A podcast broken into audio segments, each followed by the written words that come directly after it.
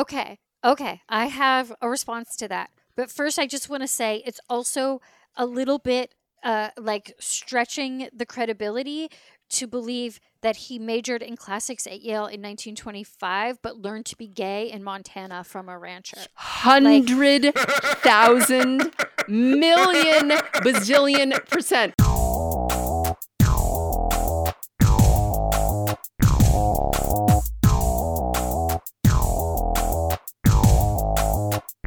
Hi, I'm Maya Garantz. And I'm Rebecca Cohen. And this is The Sauce, the culture and politics podcast where we drink cocktails and ruin the stuff you love. In this episode, we are joined by very special guest, Guy Branum. Legendary guest, Guy Branum. Good to be here. Thank you for having me. And he's going to help us ruin all your favorite gay Oscar movies.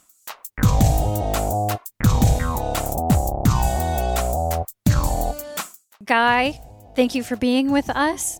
Once again, we love having you as a guest. Good to see you guys. And our patrons love it too. We have patrons who came to us through your recommendations. So oh, then very... when you come back around. Yeah, that's very yeah, sweet. Tell excited. more people. Tell more people about us. I Guy. will I will yeah. keep talking yeah. about it. But right now, well, we're going to talk about this topic that Guy suggested, which is gayness in Oscar Beatty movies. Do I have that right? Mm-hmm. Okay. But before we get to that, we're all going to check in. I want to know how everyone's doing. Let's start with you, Guy. How are you doing and what are you drinking? Um, I am drinking. I figured we were going to spend an evening talking about Queens. I should drink the Queen's preferred cocktail. Um, so I'm having a Dubonnet cocktail. Um, never forget that Queen Elizabeth the Second and Queen Elizabeth, uh, Queen Mother, never traveled uh, traveled anywhere without two bottles of Dubonnet and one bottle of gin. Um, and, uh, I'm doing well. I'm in that rare situation where I've sent out a bunch of things and everyone owes me notes and there, I don't owe anybody much of anything. And it just feels so clean and exciting. And I'm, I, I've been reading I love that. the memoir of one of the two fat ladies and I'm like, oh, I could just go read a little bit more. And it's very exciting. I feel like you've been reading that, that you were reading that memoir before. No, I got it. Is this the other fat lady I that got wrote a, a memoir or something? When you were here, one of the memoirs of the two fat ladies showed up. This is the memoir of the other two fat lady. So it actually is. Okay, yeah. Yes.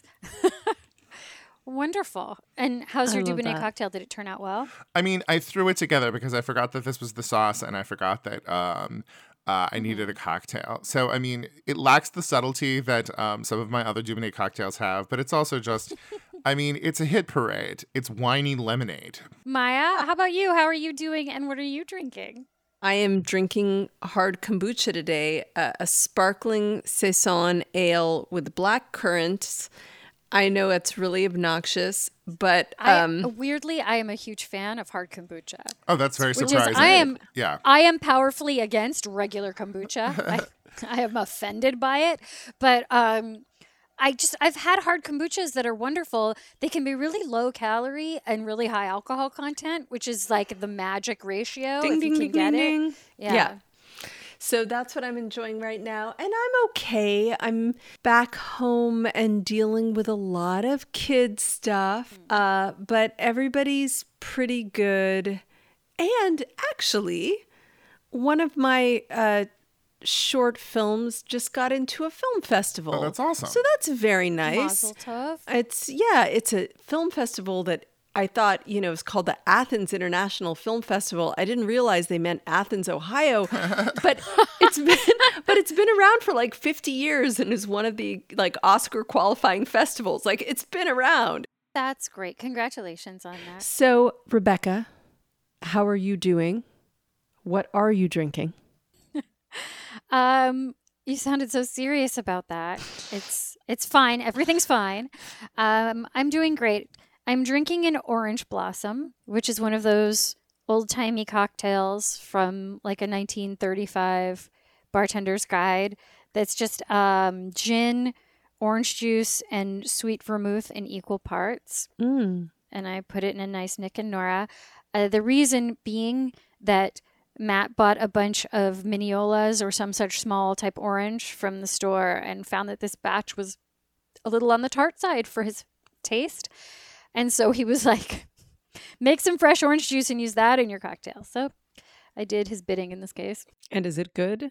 It's great. I mean, it's exactly what it sounds like. It's whatever. It's like, like slightly boozy orange juice. Um, and yeah, I'm doing great. Did go out for cocktails last night in Manhattan. Uh, and that was really fun. I feel like I've done that maybe twice in the past two and a half years. Mm-hmm. So it was pretty cool. And they didn't check for uh, your vaccination card. You weren't required to wear masks. It was really odd. It was kind of unsettling. Mm-hmm. But the cocktails were good. And as Guy knows, because I texted him, I ordered one that contained Nocino as an ingredient. And really? I famously make my own Nocino, That's which right. I think is amazing, but I can never determine whether other people appreciate it. Some people, Gabe Liedman, television writer and comedian Gabe Liedman, has been very effusive about my Nocino, but I feel like other people are like, what is this?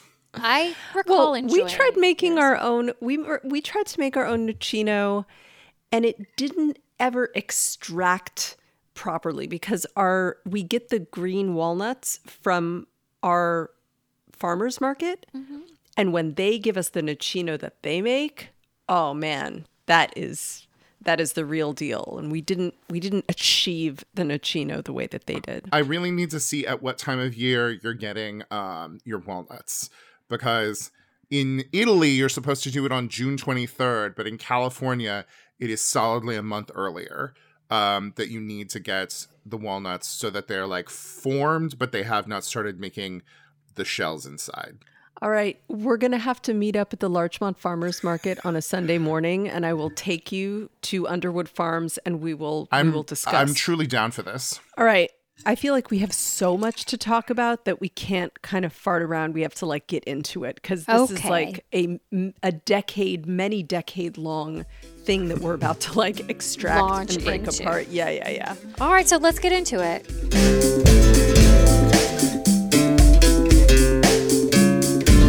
Okay, first I would like Guy to tell us why he wanted to bring this topic up, like what inspired this.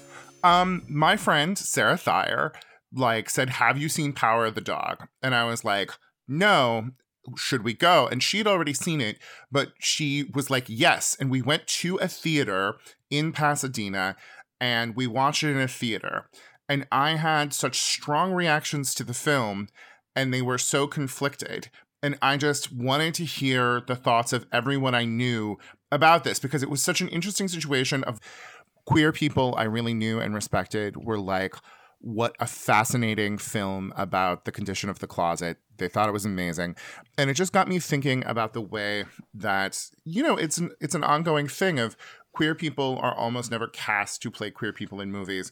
But for so many decades, it has been one of those rich territories, along with the Holocaust, along with physical or mental disability, disability. Mm-hmm. Um, that people... Aw- slavery. Also yes, slavery. slavery uh, and prostitution. Wells that people went to for, like, dramatic, splashy roles um, that had almost become a cliche. And one of the things that's so funny is something I worked on a couple of months ago.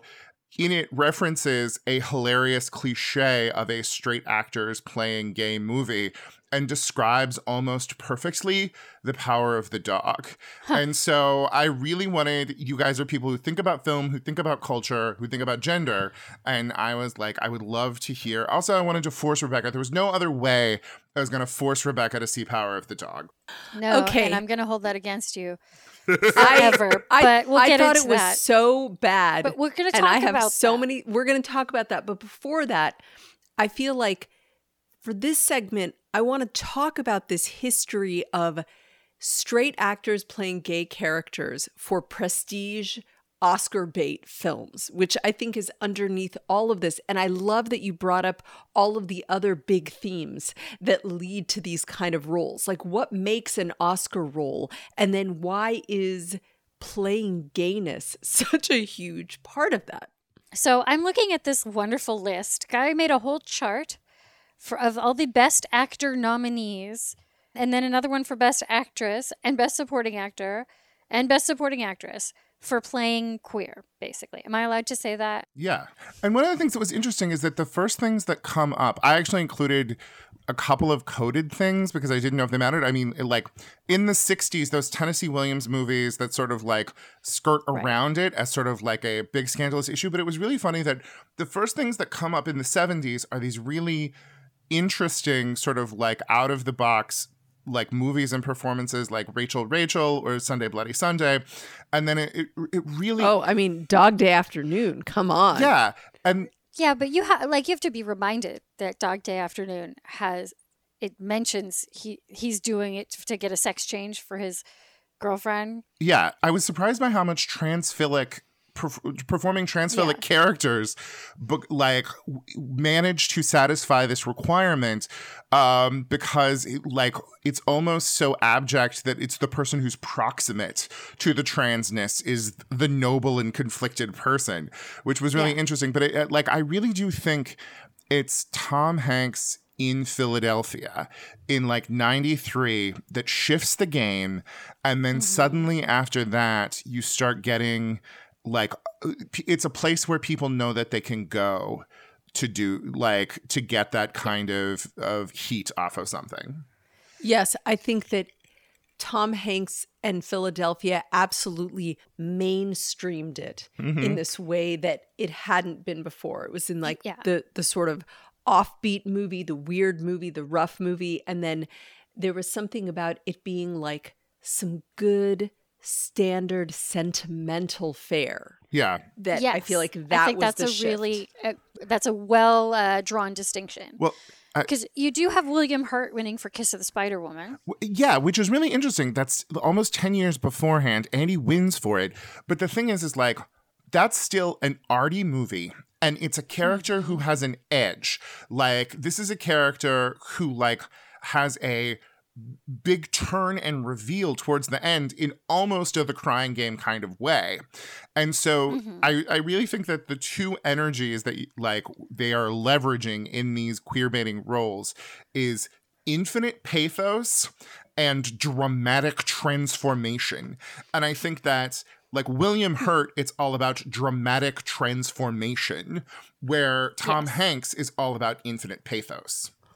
Oh, well, absolutely. Also because Tom Hanks is about like, this could be you mm-hmm. were you gay. It's about normal life in this way. Exactly. Like he's a lawyer and it's not like this alternate world like Joel Grey in Cabaret. Like Joel Grey doesn't have a character other than him as the M C. Yeah. So it's like the alternate worldness of queerness oh, as opposed absolutely. To the like pathos of the queer person who just wants to be normal and is tormented by it is in some way. Just to cap that off, I think you can say that these roles that are in some way queer for Best Actor nominees, and in William Hurt's case, Best Actor Award winner, prior to Philadelphia, the the gayness or whatever form of queerness is definitely an, an oddity. It is definitely mm-hmm. there in some way to show differentness. Even in The Crying Game, it's his, something he learns through. It's about yeah. him, his transformation emotionally. And after Philadelphia, yeah, it becomes more in the camp of like playing a disability. Yeah. Like we're now supposed to have sympathy and understand that gay people are regular folks. And so you're you're playing a regular person, but with a thing. Well, and the the thing that's so like after that, you really have like th- that's what it is, but with a thing. Except for Steve Carell in Foxcatcher is like yeah. a nineteen sixties gay monster, and yeah, yeah, yeah, Broke, yeah, yeah. and Brokeback Mountain is the return of the nineteen sixties gay monster, and I'm. I'm worried about that. The thing, putting together these stacks. Wait, wait, Brokeback Bro- Mountain? No, not Brokeback. Foxca- uh, Foxcatcher. No, no, Foxcatcher. I meant uh, Power of the Dog. Power Fo- of the Dog. Foxcatcher okay, yeah, yeah. and, okay. and Power of the Dog. The thing that, it's funny that you would say Brokeback Mountain. Yes. That was but, quite a yeah. slip because Brokeback Mountain is the peak of yes. like, they just are cowboys who love each other. They're, like yeah. that's. Yeah. I, I mean, it's like, what better way of saying they're just like you than making them cowboys? Um, one hundred percent. But the thing that truly bowled me over was when I put together these charts, realizing on the Best Actress chart, it starts later, but almost half of the women who have played queer in a lead role and been nominated for Oscars, one. It works. Mm-hmm. It works. There's definitely, I feel like, a, a, a recurrent theme there of, if it's not specifically oppression by a man or men, it's just the, the world they are in being not the right fit for them and finding themselves in in diking out. I mean, the thing is, is like twenty eighteen was kind of a cool year because you had The Favorite and Can You Ever Forgive Me? And both of these films, there is the, I mean, more in Can You Ever Forgive Me, there's the specter of sort of like that the world is easier for men, but they really are, some of these things are authentic queer stories. Like yes. both of those were, and like The Favorite is definitely using gayness as a, can you believe it? Isn't it ridiculous? Mm-hmm. But also like in the best way. I mean, it's like, it's. Oh, it's such a good fucking It's movie. such a good God. movie. So what is it about a role that an actor is going to read and be like, that is what I'm going to win the Oscar for? Like, just in parallel to this question, because I want to answer that and then be like, so why queerness? Like, what is queerness as this object that gets cathected on by actors and directors who are like, we are going to win? Okay, I think it is running up to the fire of abjection, of a thing that makes you not a person anymore. The Holocaust, where human beings are turned into soap, like um, physical or mental disability, where people lose the capacities that we identify with human beings. It's running up and touching the pole and running back and feeling like you're still a person. And the thing that like gets me most is when in their Oscar speech, they talk about how ridiculous and terrible it was. Will Smith, like, refusing to kiss somebody in um, uh, Six Degrees of Separation. Uh, Jared Leto talking about having to have body hair removal. You know, it's like, mm-hmm. look at the abjection. Uh, like, I came so close to giving up all of my glowing celebrityhood. Right, and which is, of course, when you look at especially like the female characters, mm-hmm. like, I am so gorgeous. Look at me in this gorgeous gown. I played this monster, specifically Charlize Theron. Yeah, yeah right. She was a monster. Movie monster. Like, oh, I mean, for women, nothing is as guaranteed an Oscar nomination as being willing to be ugly, being willing to not be right, pretty. Right, but then, but then, how does that sort of overlap? Because I feel like in the queerness category, monster really stands out. I mean, a little bit the hours, the nose prosthetic, mm-hmm, whatever. Mm-hmm. But that thing of, I am showing someone experiencing misery and heroically pushing through it. Like, there's also the heroism side of it. Not just that I'm like performing abjection, but that I'm like transcending it. I'm going through it to reveal the humanity of those abject people. Well, th- like that's- There's something so interesting about the fact, looking at this chart, in nineteen ninety, you have Bruce Davidson in Longtime Companion giving sort of like a human portrayal of a queer person in a relationship with somebody with AIDS for the first time ever, and having that be recognized as good acting. And then seven years later, you have Greg Kinnear giving you a cartoonish mm-hmm. version of a gay guy in As Good As It Gets. And, and in two thousand two, Ed Harris, an even more cartoonish. And the fact that the Academy is like, same. Those are the same thing. And I think part of it is that a Bruce Davidson performance gives people a rubric that they are able to use for what a real big performance yeah. is. Um, but I, like, I, it is so weird. So, if, okay. So I think there's a couple of things going on. Part of it is like what you were talking about, Maya. If you play some form of oppression, they, the Academy loves that. Mm-hmm. And in giving a nomination, much less an award, to someone who plays an oppression, they are demonstrating their their opposition to that oppression. Mm-hmm. Like right. that's right. like the Holocaust is an easy one, uh, but gay oppression, trans oppression. Uh, it's a little different with disabilities because I don't think there's as wide recognition of the idea that people with disabilities are oppressed by something other than their own disability. Mm-hmm. Right. Um, but but but that also goes to this uh, perception of what acting is. I think there's this just sort of very surface, very superficial idea of like good acting is being something different from what you really are. Mm-hmm.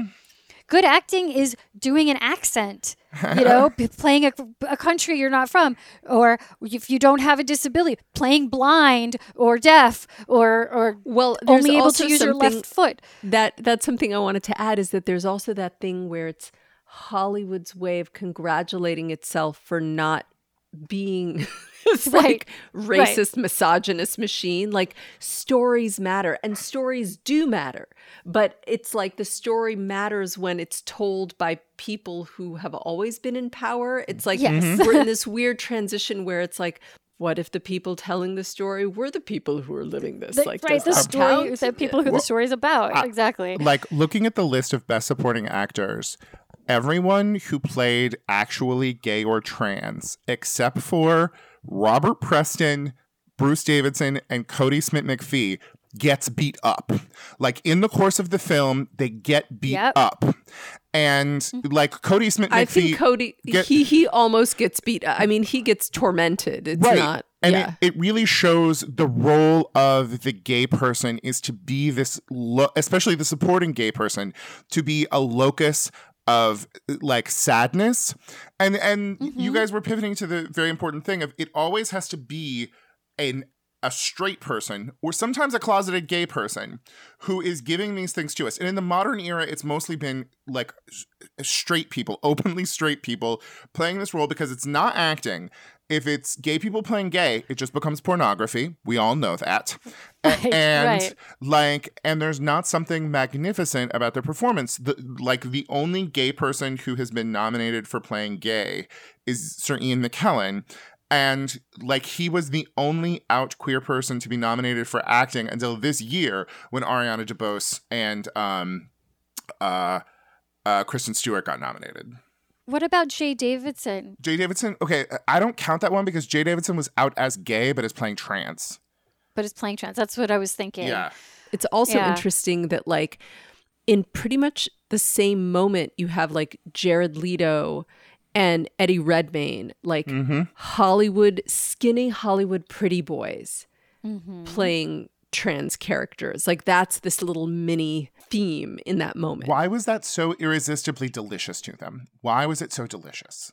Well, and one of the things that's so important is that these people not have sex or be sexual, unless it's a woman in a way that you can mm-hmm. get turned on by.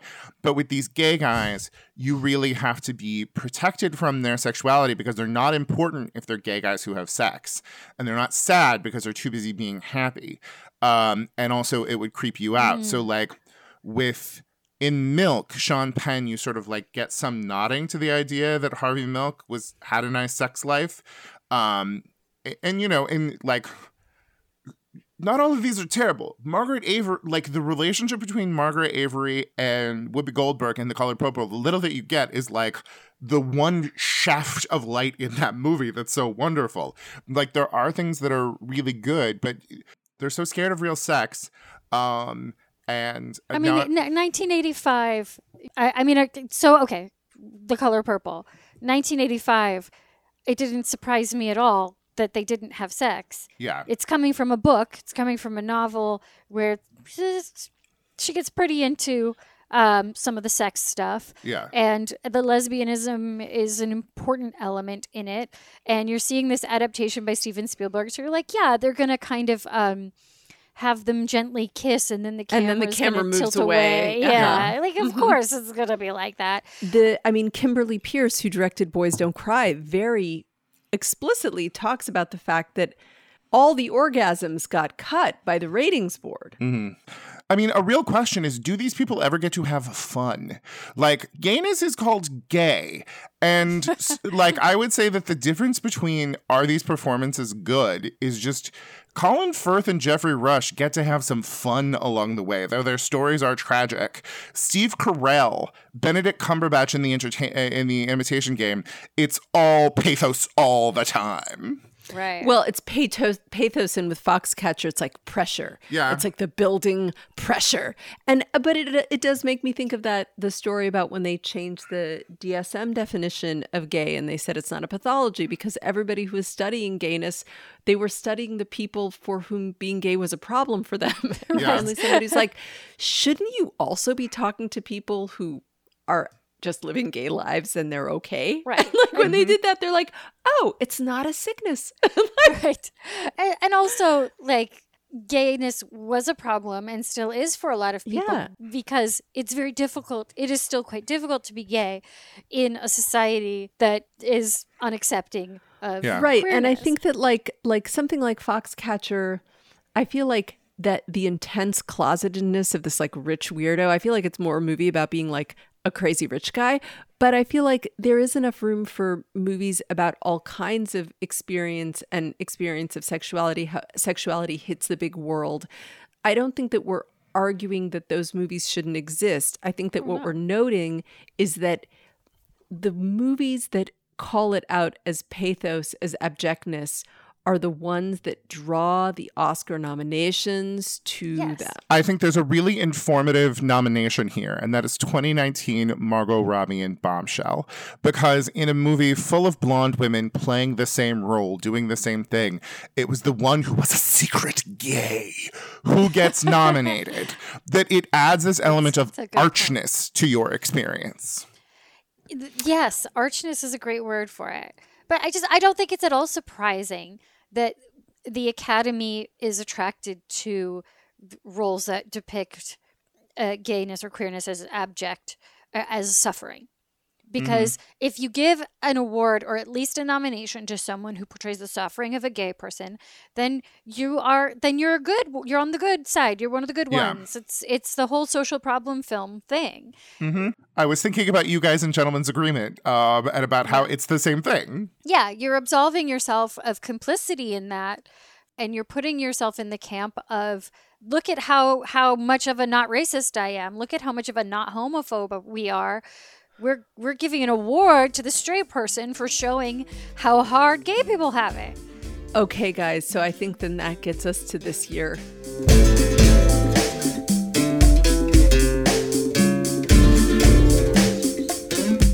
Okay, no, before we say anything, we have to decide how you guys are going to make it up to me.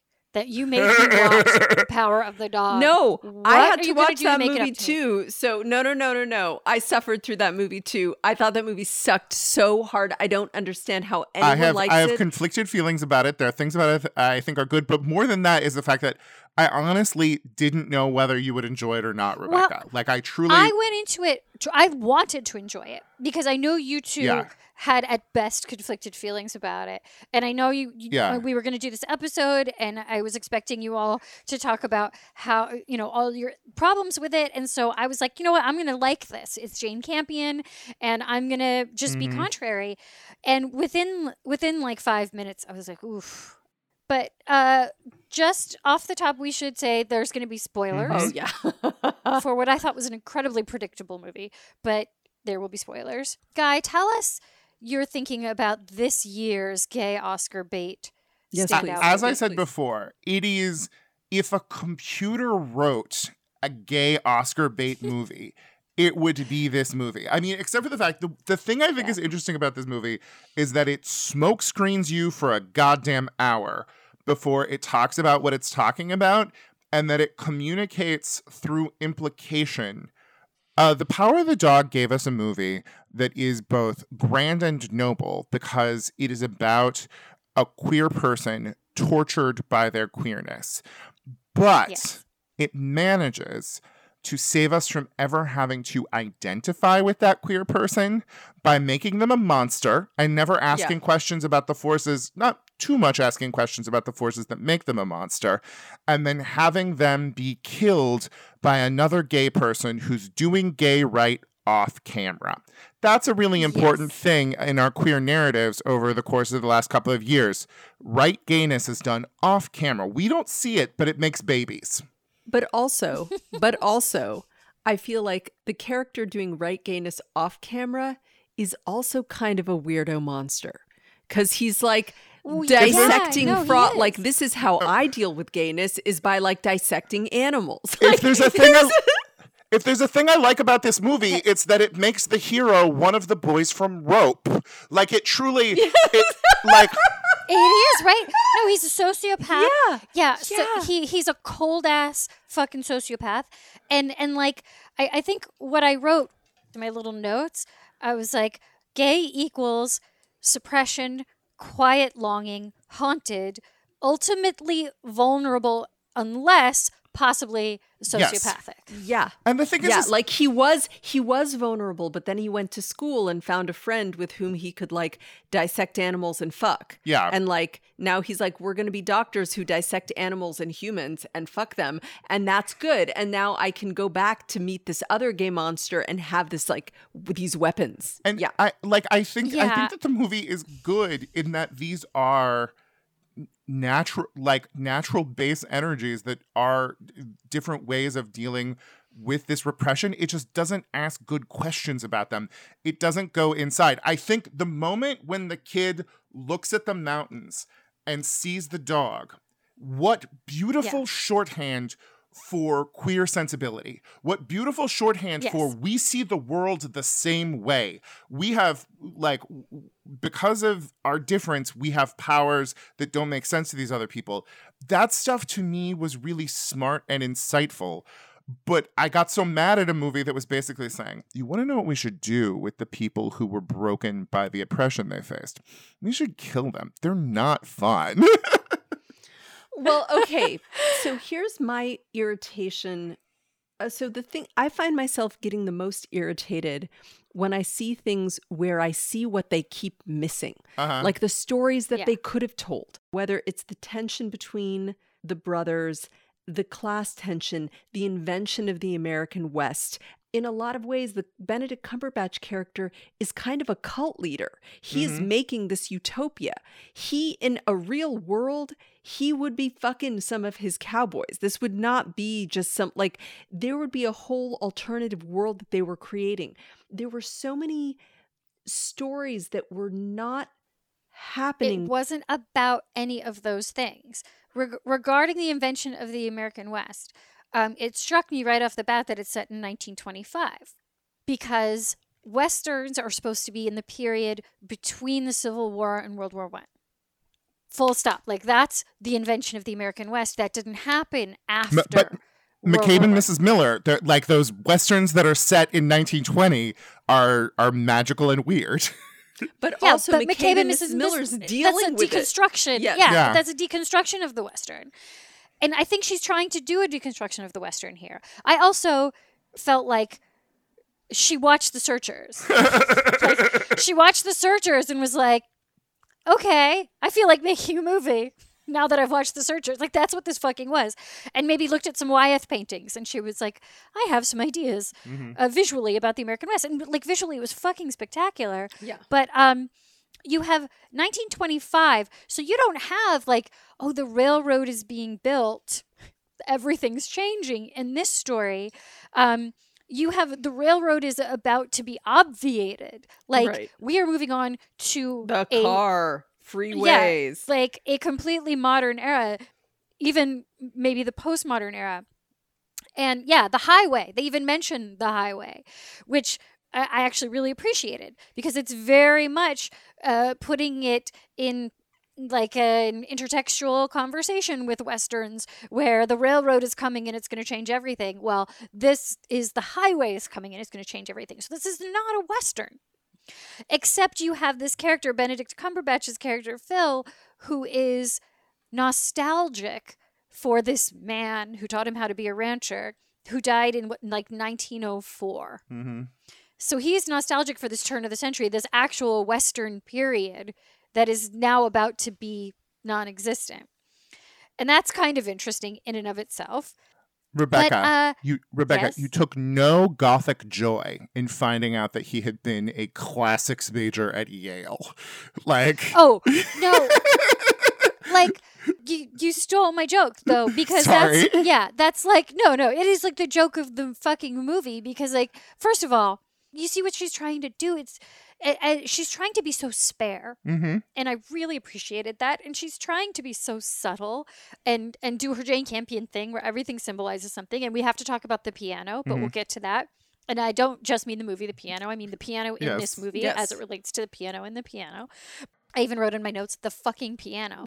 But in the first few minutes, like by the time they're at the whatever inn that uh-huh. that, that Rose yeah. runs, and and Phil, is that the fucking character's yeah. name, is is uh, taunting and harassing the boy, you're like, oh, okay, he's gay. Yeah.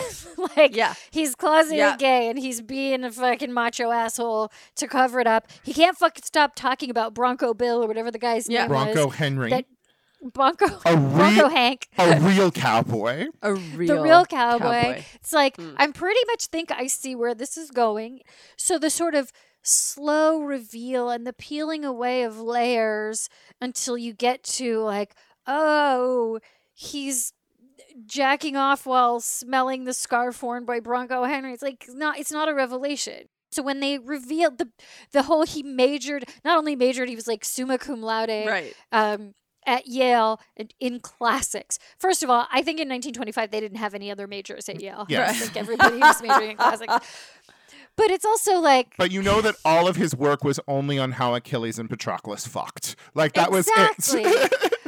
But Phil does not desire any man in the movie, except maybe he starts to uh, desire mm-hmm. the boy, yes. though it's unclear if that's exactly what's happening.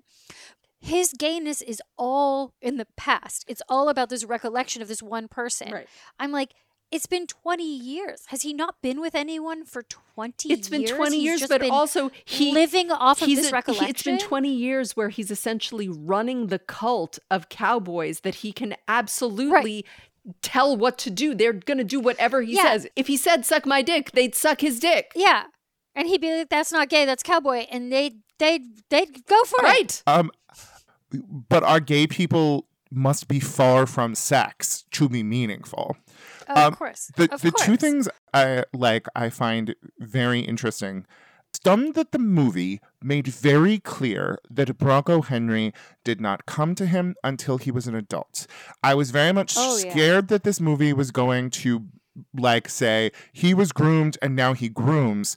And it wasn't that, which was interesting to me. And the other thing is, rewatching it, I didn't get all the way through it, but rewatching it, I didn't realize it begins with the Cody Smit-McPhee character saying something along the lines of, if I hadn't protected my mother, what kind of person would I be? And one no, of the... what kind of man would I be? Yes. He says, what kind of man would I be? And the extent to which this movie is telling a gay story for the benefit of straight audiences cannot be more emphasized than the fact that it requires his humanity to rest on his greater allegiance to his mother than to another queer person.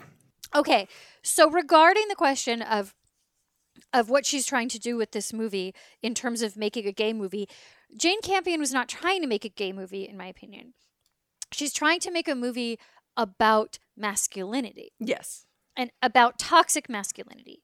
And the the essential conflict here is Rose versus Phil over the question of Peter's effeminacy. The son's mm-hmm. f- f- effeminate nature. Like, Phil wants to man him up and, and turn him into a good, suppressed gay, macho ranch hand, whatever. And she, you know, wants him to make pretty paper flowers and, and be the uh, effeminate girly boy he is. And it's not even about Peter, the son, being gay or not, really. It's about his way of being in the world being the better way of being in the world, like you were saying, Guy, that he's doing gay correctly.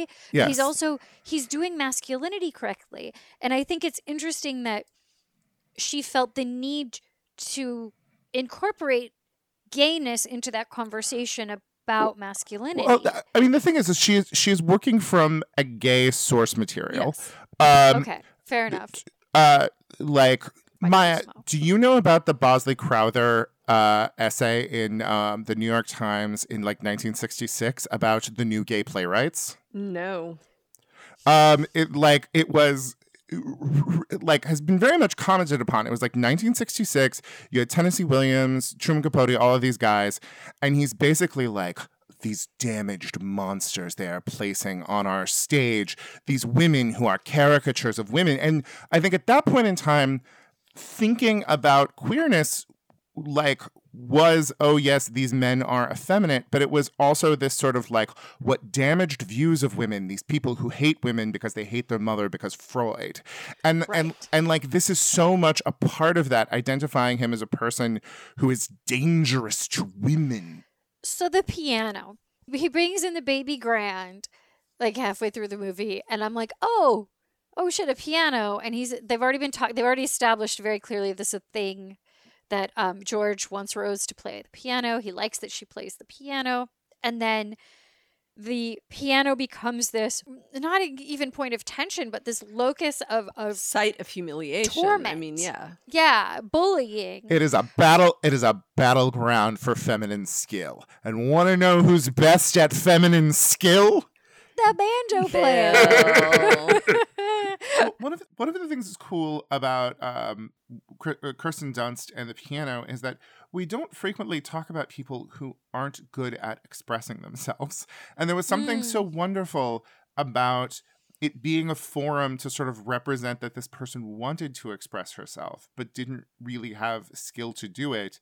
And um, the way that that, you know, drives her to drink as she is, you know. I'm sorry, uh, I don't even know why Kirsten Dunst and Jesse Plemons got nominated for anything. I just didn't think their parts were anything. Oh. I don't like. Kirsten Dunst got nominated for being older than she used to be. Yeah, that's one hundred percent the case. one hundred percent Also like, for Fargo all... season two. That nomination is a little bit for Fargo season two. I didn't see that, but um, I probably saw at least three whole scenes with her before I was like, "Oh shit, that's Kirsten Dunst."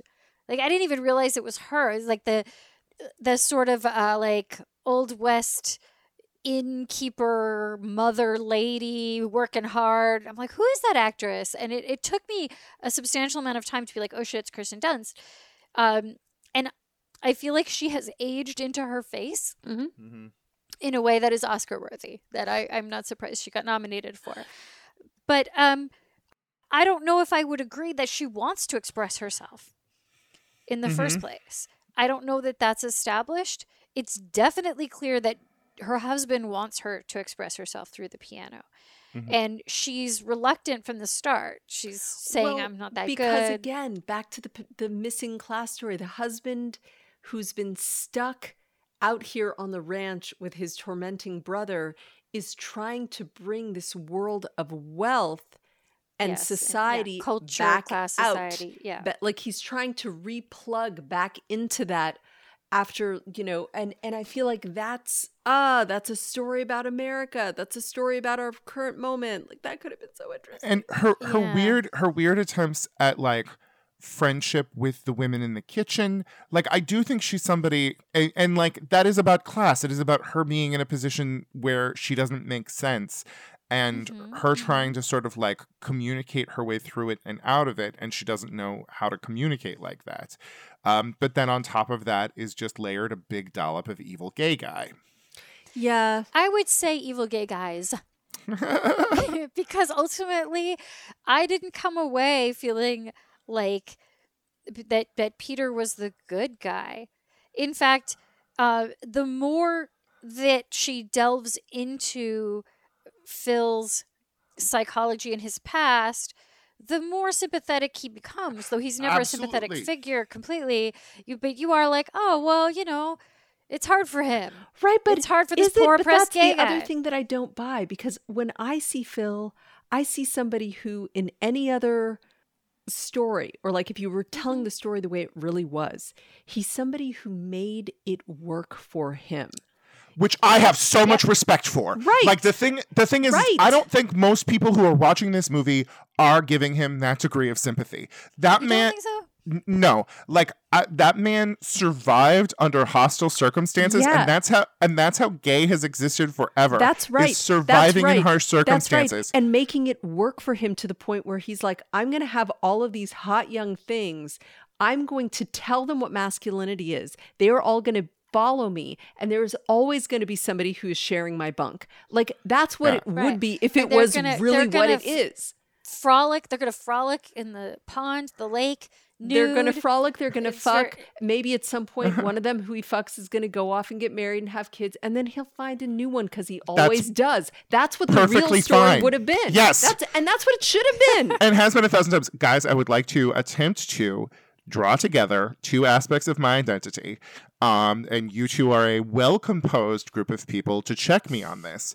I am going to say that this movie, in its way, in its, like, in the way it deals with is Peter, the name of Cody Smit-McPhee's yeah, character, yeah, yeah, yeah. is a little bit of a piece with your Marvelous Missus Maisels, with your um, Brendan Fraser is a football player at uh, boarding school movies that give us Jews who aren't not like played by Jews. Jews, not played by yes, Jews, but never but also, played by Jews, but also who aren't like those Jews and are doing the things that are so annoying about Jews that Jews had to do to survive. Right. Like, wouldn't it be yeah. nice? And this is a little bit like, wouldn't it be nice if the gays weren't so broken? Wouldn't it be nice if they could just handle their shit and like do it all off while they're at college and then, um, you know, uh, the, the like infect the troublesome ones with anthrax. Come oh. home for the summer and kill a man. Yep. I mean, subtly. Nothing makes me happier than the words, like the words anthrax being said twice. We're just such a beautiful moment of like, you guys were watching H U D. You guys, like, wh- when's this anthrax hammer gonna come down on us? Well, and isn't yes. that interesting? Okay, so then I think I want to bring this just to circle it around because we are dealing with a big don't say gay bill in Florida that we have to talk about, is mm-hmm. that there have always been gay people living gay lives, and in a and in ways that are like all those romantic friendships and Lincoln's friend sleeping in mm-hmm. his bed with him. There has right, always right. been gay erotic desire, finding fulfillment and joy in the middle of worlds that treat sex and eroticism differently than our present moment. And mm-hmm. wouldn't it be interesting if there were stories that actually dealt with what things historically were in a real, yeah. like, interesting... Because I think it would be more interesting. I think it would be so much more interesting than what she did with it.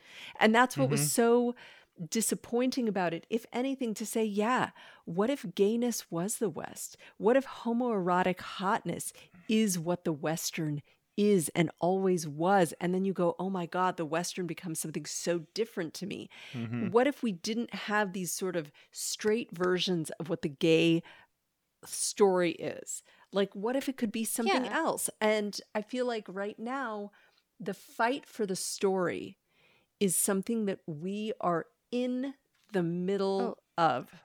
Absolutely. As, as long as you can't be part of the story from the origin, your story is always a perversion of the real story. And yeah. this, like, this movie is very much represents it as itself as a perversion of the Western. Um, and like, that is the thing is that, um, I, I did a podcast like a week ago and I made the joke that like gay people have never needed instructional information to figure out how to be gay. All we've ever needed was a field hockey team. Um, and like uh, the thing is, is like it does make us much weaker and it does make us much more vulnerable to not have context about ourselves. But the basics of being able to figure out being gay is something that has literally happened in every culture for all time. Right. Right, and and is not talked about, and, and apparently now in Florida cannot be talked about. But but yeah, um, it just feels very old school to to make a movie. It's not just that it's like a straight person making a gay movie in the case of of Power of the Dog. It's just this sort of weirdly old school, like the story we want to tell about gayness is about torture. Mm-hmm. About being tortured by it, you know, torturing others because of it. Yeah. And like, but, but like the Western, okay, like this is not new. You're not deconstructing the Western or give, or putting a twist on it or m- making us see it in a new way. It's, Westerns are gay. Like that's just, that's how Westerns mm-hmm. are. Like, have we not been watching Westerns this whole time? Like what, what, what do you think you're adding to this conversation, really, or revealing about the conversation we've already been having? It doesn't, it didn't feel to me like it was adding anything or really. Can I add another anything. story? Can I add another story mm-hmm. that could have been so interesting, but then totally wasn't? because mm-hmm. it was just skirted over, is the whole like the Native Americans, like the oh. engines, like that thing that yeah. was just like a second that's all of a sudden a really big conflict between them, and then it thirty seconds and it's done, and like you're like um hey guys, like this yeah. is a moment of like no. we are on the other side of mass genocide, and that's part of what's mm-hmm. making everybody so crazy here. I'm delighted that you mentioned it for six minutes of a three-hour movie, but like, oh my God, yeah. that's just another story. That yeah, was that was like... a very interesting moment, and and also uh, Kirsten Dunst's character and and the way she behaves in that scene, and then Benedict Cumberbatch's reaction to the hides being sold off. Like, he, I was like waiting to find out that. that he burns the hides in order to commune with the ghost of Buffalo Bill or whatever.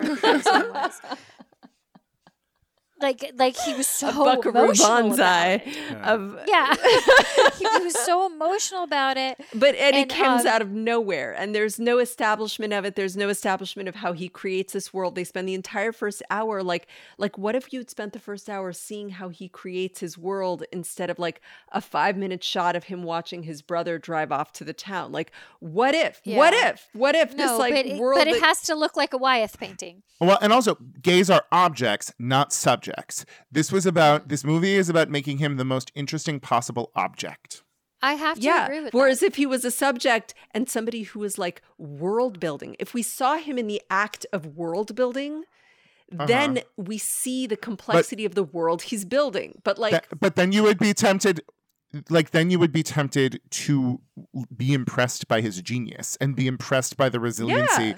of, of yeah, queerness right. making a world. And also in terms, then you would also have to deal with like whiteness in the world building and the way that there's a yeah. genius and a horror to it at the same time. And no. that would be too mm-hmm. complicated. None of that is the story she wants to tell here. But I, um, to be fair, in regard to him being kind of a, an object, uh, are any of the characters subjects here? Like, who, great question. Who do we, who in this movie do we like connect with, identify with? Who who is a protagonist whose desire drives the story or conflicting objectives drive the story? No one, no one, no one. Which is part of why oh. the movie is hard to. But enjoy. Also, why I like, I mean, the thing is, is like, it plays false flags with both Jesse Plemons and Kirsten Dunst of making you assume, yeah. because it is a straight story that is steering towards marriage, that this is the thing that we need to be invested in, and these people will be our protagonists. Um, there, like, there is something kind of bold about it being a movie without a protagonist. Yeah, like, I don't object to that in principle at all. Um, but then the protagonist has to be the landscaper. The protagonist has to be something. There has something. to be something. There has to be something. What what fucking wins in this movie other than that angular kid murdering someone? And you cannot say that that angular kid is the protagonist because we get no access He's to him. Definitely Correct. not the protagonist. Correct. He's not the protagonist. Like the transformation between a kid who gets bullied and somebody who's like calming, sli- calmly slicing up some birds. Like that's been a big year at college. Would have been so cool. Would have been so cool to maybe like... I'm not one hundred percent sure he wasn't that person already in the beginning. I mean... Just because he's I, getting bullied. I respected... I truly respected the screenwriting of... have Like, you get four... like murders and dissections from Can You Go Kill the Chickens within five minutes. Like, I was like... Yeah, yeah. They wrote a screenplay. And also, yeah, like you said, the mentions of anthrax. They're just like, we're going to mention this twice before. And then... Then the, the big one.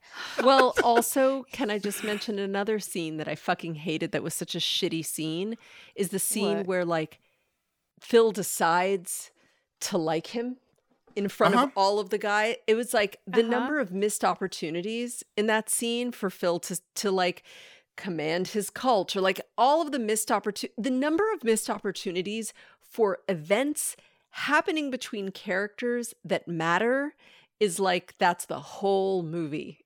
But we also, it's one of the annoying things, Maya, that when we make gay films that are serious, we cannot fall into any of the trappings of gay movies that are good. Like, you cannot have a rousing moment with cowboys because that ver- that verges on the musical comedy. And yeah. like yeah. And, and that would have been like too much approaching the kind of gay that is fun. And there is this way that to be serious, because one of the things that like about us as a minority group that I think is frequently applied to people of color and to women is that we are frivolous. And these movies have to constantly be uh, frivolous, like reminding you. Frivolous and untrustworthy, particularly yes. with women. And that's particularly the thing about like gay femininity, because feminine people are untrust are essentially untrustworthy. Yeah. Yeah. Uh-huh. Mm-hmm. Yeah. Which this movie doesn't do a lot uh, to uh, combat. No. No. You're either like so repressed that you're a complete monster asshole who torments everyone around him, or you are a psychopathic killer. That's or where, dumb like, and straight. You can be dumb and straight. Or you're dumb and straight, but like good-hearted and straight, yes. you know? Can I tell you my one really great Western story? So when I was on my, my road trip a million years ago documenting like outdoor dramas and pageants, I went to go see The Legend of Rawhide in Lusk, Wyoming, which is the town pageant where they the entire town participates and they reenact uh, this story where really what happened is one of the white settlers like raped a Native American woman. But that's not how they tell the story, of course. It's like he kills her by mistake and then the Indians and they draw the wagons up in a circle and whatever. And one of my favorite stories, there are two of them, and they're both about horrors. One of them is that it's the one monument to a horror, and it's like in the middle of fucking Wyoming. Like you drive miles out, and there's this beautiful piece of pink granite with this like shiny sheared front. It's about Mother Featherlegs, who was like the town madam, who was called Mother Featherlegs because her skirts, when her skirts blew up, her petticoats looked like a chicken in the high wind, and she was killed by her man and whatever. But then there was also this whore named uh, Dell Burke, who ran the Yellow House, which I went to because it's right by the train tracks and it's abandoned now. And you just like walk in and it's just these two hallways with rooms off them that are just filled with mattresses. And this woman, because, you know, nobody wants to pay taxes in states like that, she owned all the town utilities. And whenever she had new hookers, she would like send the new girls out to walk her dogs in the town. And that's how people like knew who the new girls were. And she would like pay the college tuition of like the town father's kid. And that's how she sort of, ca- and there's a way that that story to me reveals the way that in this tiny town, you're still going to have like a hooker and a whorehouse and the train coming through and everybody knows everybody. And you live with these dynamics because there's nowhere else to go. Everybody plays their role and everybody manages how to deal with that. Like, you know who's beating their wife and you know who the hooker is and you know who's kind of the confirmed bachelor and you know who the alcoholic is. And you all sort of find these weird, sometimes super fucked up ways to like live together. Mm-hmm. But that mm-hmm. kind of intimacy and awareness and like... No, there's no town or community in this movie. There, that what you're talking about does exist to the extent that Phil is very aware of Rose's alcoholism mm-hmm. and is always... sort of looking over her shoulder and, and is there um, observing. But weirdly, George doesn't seem to be aware of it. Right. But also it's sort of implied that George, being something of a class aspirer, he's maybe out and about. He's not so much spending time there at the ranch. But the other ranch hands are not characters at all. Yeah. Th- why? Not, they have no names or identities. They're just there. Um, How do... There is... What? Just the how do they process what they know of Phil is something that like this movie it's needs not to not be asked. Able to say. Like, yeah, yeah. It, not a question that is asked. There's like there's the cook and uh, uh, the younger maid. Those are the only other characters, and and I think that's something that she's doing deliberately. She wants to tell this very like enclosed tale about these very specific characters without interaction with other people. It does miss something about like why is it set in the West then? Like what it, it's not entirely clear. Okay, I, I do have to share I just came across this in my notes. Um In comparing this to the piano, I wrote, the piano was about the male gaze, and this is about the male gaze. I thought that was very clever for me. I mean, at the end of the day, it is a movie where the two main characters are gay guys who aren't just simps. And I gotta kind of like that. Like, yeah. th- there are people who push back at their world. And I think there are so many people who are ready to watch this movie and just be like, he's so mean to that poor girl. And yes, he is. But he's fucking pushing back. And I respect that. I wanted I more too. gayness, though. I wanted more yes, gayness. Yes. I wanted more cowboys who, like, you know, if there's a character like Phil, then whatever wanderer is coming through this no. through this region would be like, you know, that guy. And all the gay guys would uh, show no. up to be if his cowboy. If there's other you, gay you, guys, you, then you, Phil could be happy. You wouldn't. No, it you, can't you wouldn't, happen. While we're speculating, you want to know what would be a real good movie? Um, if the sweet good one Phil had picked out to groom when he was nah but seventeen years old f- got a crush on the little effeminate boy. That would have been a great story. That's a yeah, fucking that movie. A real fucking story. Yeah. A real story. Yeah. That's a movie. Yeah. Yeah. Correct. And I keep asking what, what this movie would be if it didn't have the gay element of it. If she just made a movie about masculinity, mm-hmm.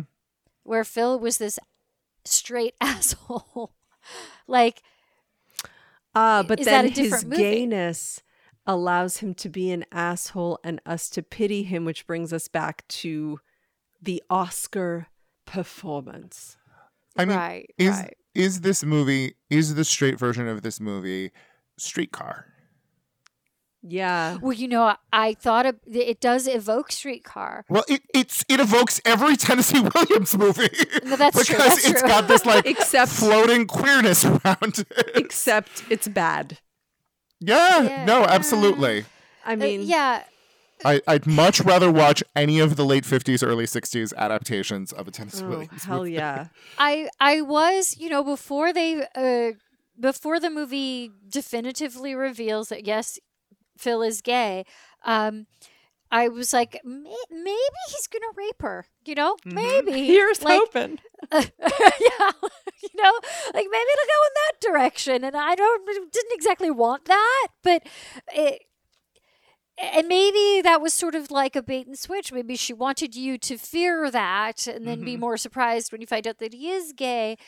But um, it, I just think if you want to make a movie about masculinity, that might have been interesting, or maybe that's already been made because Streetcar exists. Oh, there's so many, you know, rape. I mean, if we're going to talk about like some good, if you look at all of these women Oscar characters, how many of them have been raped at some point in their right. role? Well, that I goes mean, right in, you know, you know, sex workers, yeah, rape, th- there's slavery, all kinds Holocaust, of all kinds all... of good rape in there. That's all, yeah. you know, that's the women's torture. It's like there's not, yep. yeah.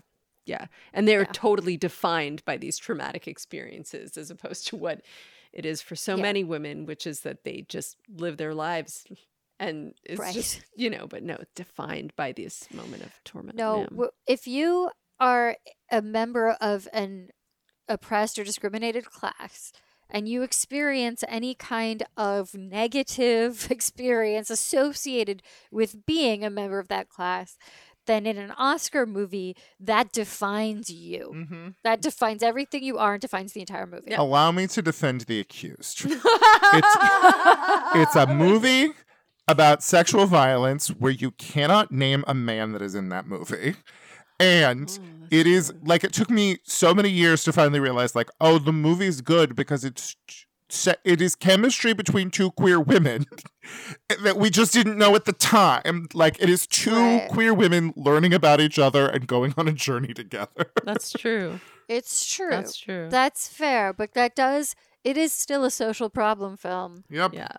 It is still one hundred percent like gonna, gonna teach you to have sympathy for rape survivors. Women who wear skirts. Women who wear skirts, right? Like, you thought it was her fault for wearing a skirt, but watch this movie and you'll think differently. All right, guys. This was so much fun, you guys. This was so much oh, fun. I oh, I feel so much better. I feel like there are certain things that when I watch them, I feel like they're like a thorn in my side until I can talk about it here and just just just yeah, rip it out. it out. Just pull I, it out. I, I needed to have this conversation, and I also want to say, if this movie wins Oscars, I'm still going to feel like it is good for the people. Like it is it yeah. is good for my people. I have to say, after this conversation, I kind of like the movie a little bit more than I did. Mm-hmm. I'm not going to say I like it, but I definitely hate it. I less. have like, to say that when Jane Campion gave her fucking shitty bullshit Jesus. speech at the D G A this week. Oh, what did she okay, say? Okay, you know what she said? Because they're in the room and King Richard won a bunch of awards, of course. And she goes yeah. up there. She wins Best Director at the D G A. Goes up there. Venus and Serena right there. And she's like, yeah, but Venus and Serena, I had to play against the boys. yeah yeah yeah oh, like no. the most why would she say because that? it's the it's like the most white woman ignorant yeah. the ignorance is just knocks the oh, breath God. out of you, as if Venus and Serena, as if the whole movie King Richard, for all of its flaws, which right. we enumerate, is not about the fact that they have been dealing with racism and sexism as part of the structural thing of coming to their greatness for their whole life. And she well, has the that movie nerve. Could have done a lot better. She has the really nerve. She has the nerve to say that as she's in accepting an award. It's just. Yeah. You just don't have to say that. It's yes. just one of those things of like, you but you could be thinking that, and I'm not I'm not saying that's okay to be thinking it, but hey, we all have thoughts in our heads. You well, just don't have to say it. You blew, don't have to we, say it. We blew her up for cute sass forty-eight hours beforehand, and I think she was drunk on everyone being excited about the Sam Elliott thing and yeah. drunk on white feminism. And oh my God, um, how did we not mention the Sam Elliott thing? That Sam Elliott is like, is it worth- cause it's not worth it yeah. at all. Cause he's just an actor who thinks he's a cowboy cause he's, he's played just, cowboys. Yeah. Yeah. It's fine. It's fine. It's, it's exactly what she wanted. Right? Yeah. Like, oh, the, the old-timey Western guy is like, you can't yeah. have fags in Western. pardon pardon my use of the F word. But uh, you're safe here, Rebecca. It's I a safe know. Space. I forget. See, I'm talking to you guys, and I forget there's a wider audience who could be made very uncomfortable by the use of such words. Apologies, listeners.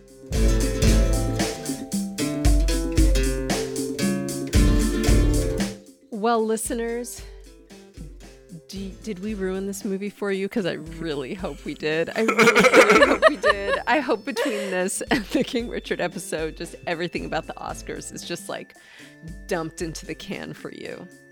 Let us know if there's other Oscar-nominated films that you'd like us to ruin. Right Maybe here. We'll, here for we'll you. Dive into some more. Here for you. Watch, watch Passing if you would like an impossibly slow movie with gayness that is only hinted at. That's good. It Go is. Watch it is. All right. It is. It's now, really, Guy, yeah. Guy, where can people find you, your work?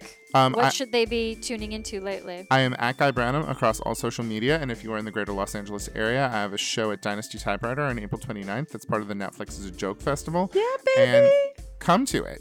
I'm going to be there. Oh, yeah. Good. So you Thank better you. see me. anything, anything else? That's it. I'm going to okay. see Maya on April twenty-ninth. I'm going to wear something really tardy just for you. You're, you're welcome to join because there's still tickets available, right? And you can uh, yes. come on, and as we're deciding what we're going to wear, you can come onto the Patreon, onto the Discord channel, and we can share right. our outfits before we meet. But to do that, you have to join our Patreon, patreon.com slash sauce podcast. Join us on the Sauce Speakeasy, and we will share our tarted up outfits before we go see Guy perform. At Dynasty Typewriter on the twenty-ninth, twenty-ninth of April. April. All right. Well, I wish I could be there, but I can't because I'm in New York. Well, that's just um, that's wrong of you. So, as Maya said, check out our Patreon at patreon.com slash saucepodcast. You can also email us at saucepodcast at gmail.com. And you can find us on all the socials as at saucepodcast. If you want to find me, I'm at Maya Garantz. Anywhere you're looking for Maya Garantz's.